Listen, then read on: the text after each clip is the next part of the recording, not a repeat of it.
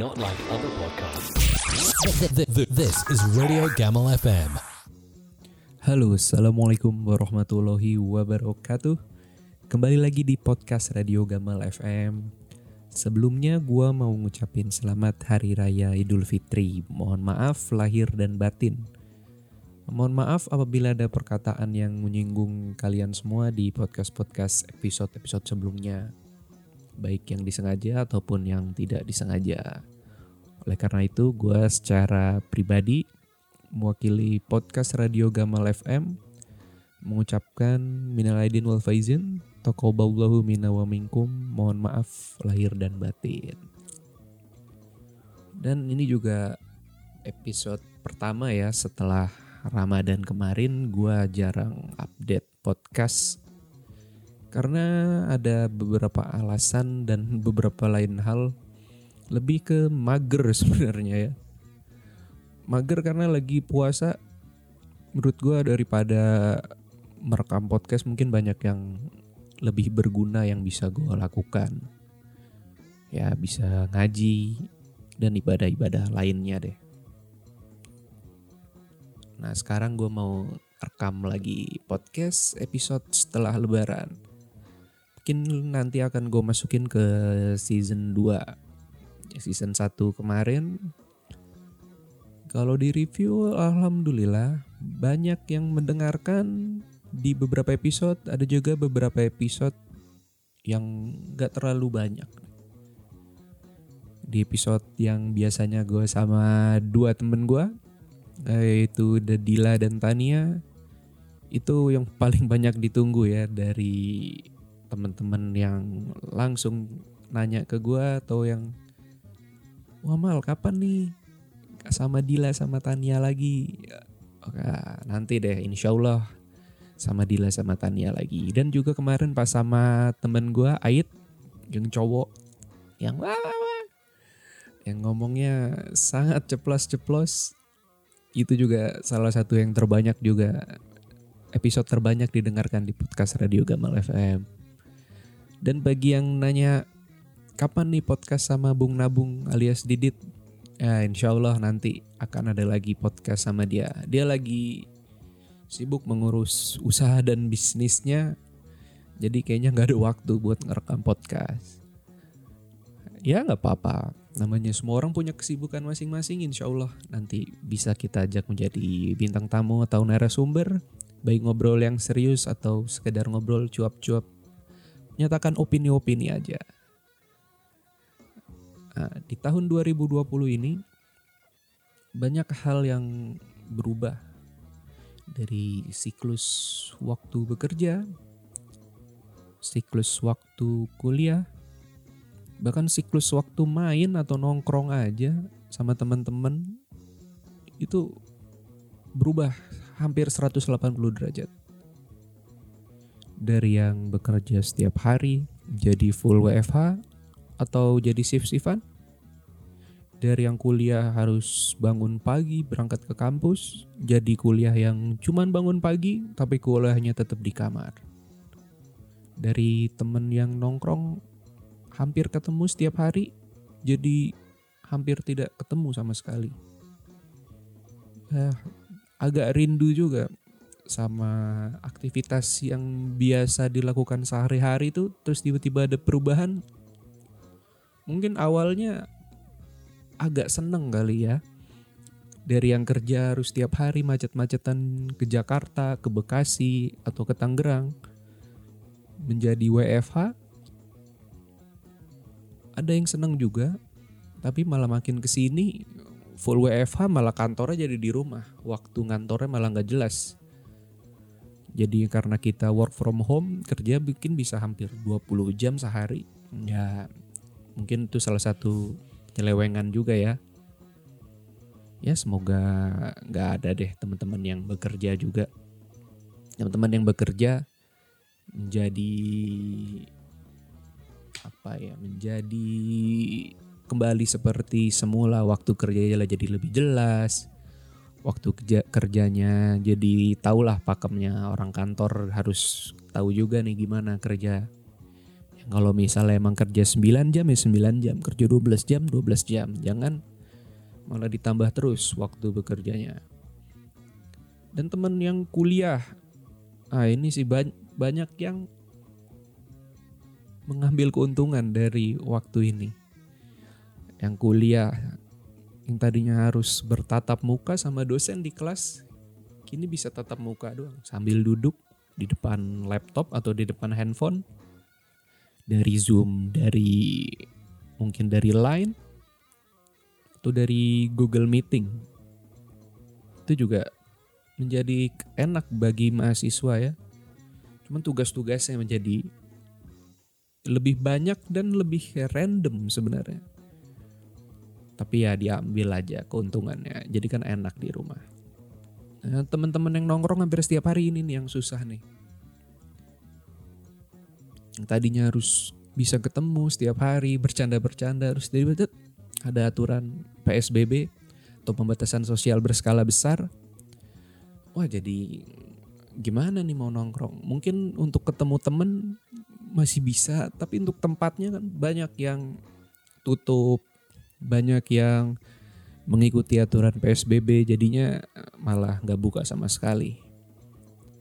Ya tapi makin ke sini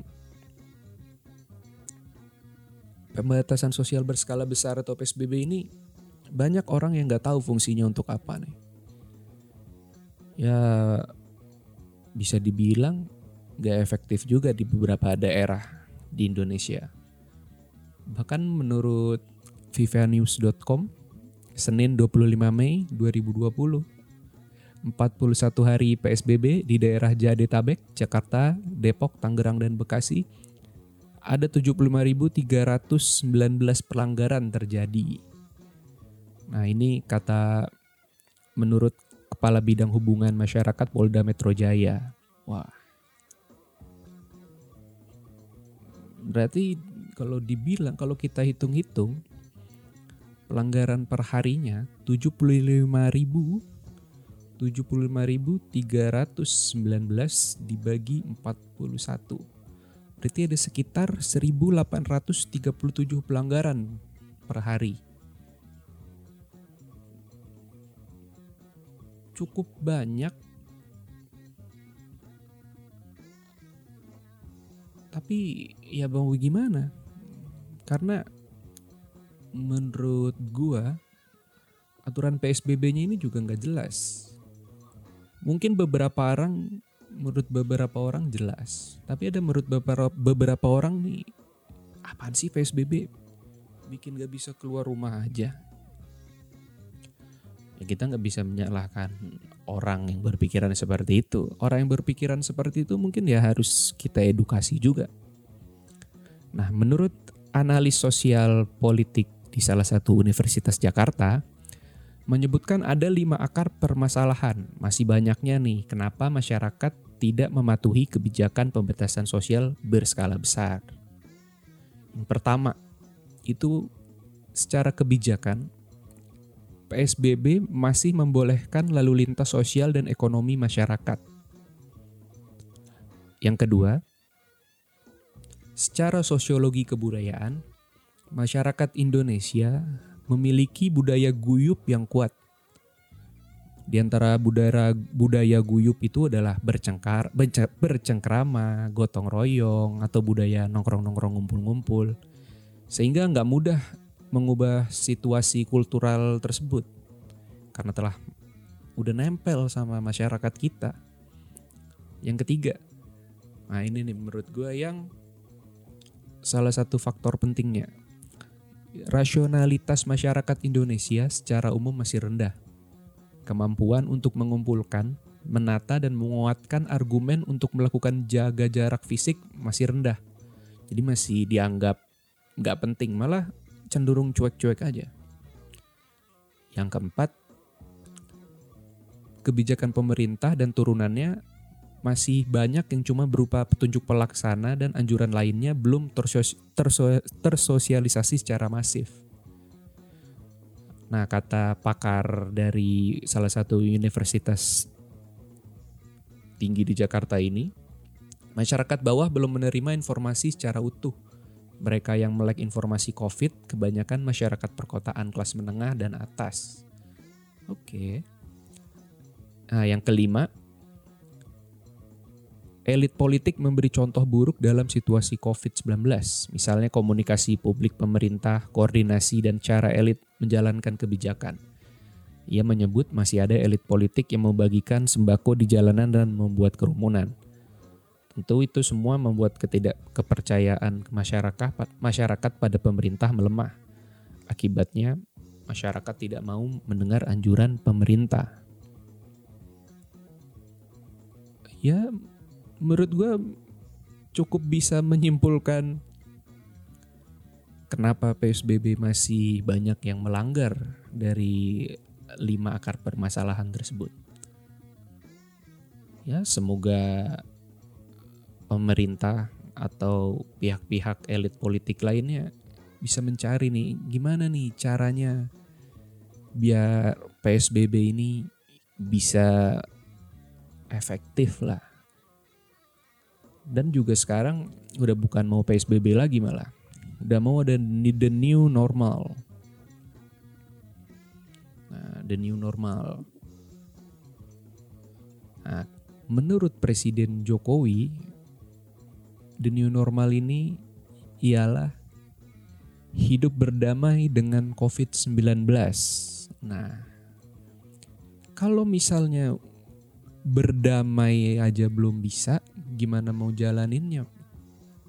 Namanya berdamai itu kan kita tetap harus waspada. Aturan PSBB kemarin aja masih banyak yang melanggar. Gimana mau new normal nih? Apakah COVID-nya malah meledak nanti atau malah menjadi seperti semula. Nah, ini ini semoga menjadi seperti semua sih. Menjadi seperti semula kok menjadi seperti semua. Karena ya siapa sih yang mau lama-lama di rumah, mau lama-lama mau ngapa-ngapain terbatasi Apalagi pada hakikatnya manusia itu hidup secara bebas kan, secara merdeka. Kalau kita dibatas-batasin mulu, keki juga. Dan juga kemarin pada saat bulan puasa, impact PSBB sangat kelihatan. Kita nggak bisa traweh, traweh di masjid maksudnya ya, secara rame-rame Traweh kebanyakan di rumah. Yang biasanya ada acara buka bersama atau bakti sosial, bakti sosial, sahur on the road. Jadi nggak bisa juga. Kayaknya itu. Tapi itu menurut gue salah satu bentuk efektif juga ya, walaupun masih banyak juga, bukan banyak, masih ada yang melanggar. Cuma pada saat bulan puasa sih, kalau untuk teraweh bukber dan SOTR alhamdulillah pada banyak yang nurut. Tapi saat kita jualan membeli takjil tuh, wah kan salah satu aturan PSBB itu ialah menjaga jarak satu meter atau dua meter malah. Kalau kita bersebelahan atau bertemu dengan orang yang tidak dikenal. Bahkan orang yang dikenal juga kita harus menjaga jarak. Wah itu kalau kalian lihat di pinggir jalan kebanyakan itu sangat diabaikan sekali. Ya, mau gimana masyarakat Indonesia? Tadi menurut pakar universitas di salah satu universitas di Jakarta, rasionalitas masih rendah. Mungkin itu kali ya penyebabnya. Ya, semoga teman-teman yang dengar bisa lebih ditingkatkan rasionalitasnya dengan membaca-membaca tentang COVID-19, bagaimana COVID-19 itu menyebar, dan tindakan apa aja nih yang bisa membuat COVID-19 itu mereda. Ya apalagi pas bulan puasa kemarin sih, terasa kosong aja gitu.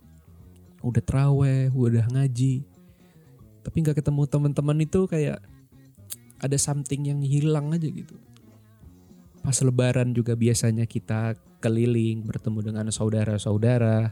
Minaldin wal faizin bertemu dengan teman, salaman.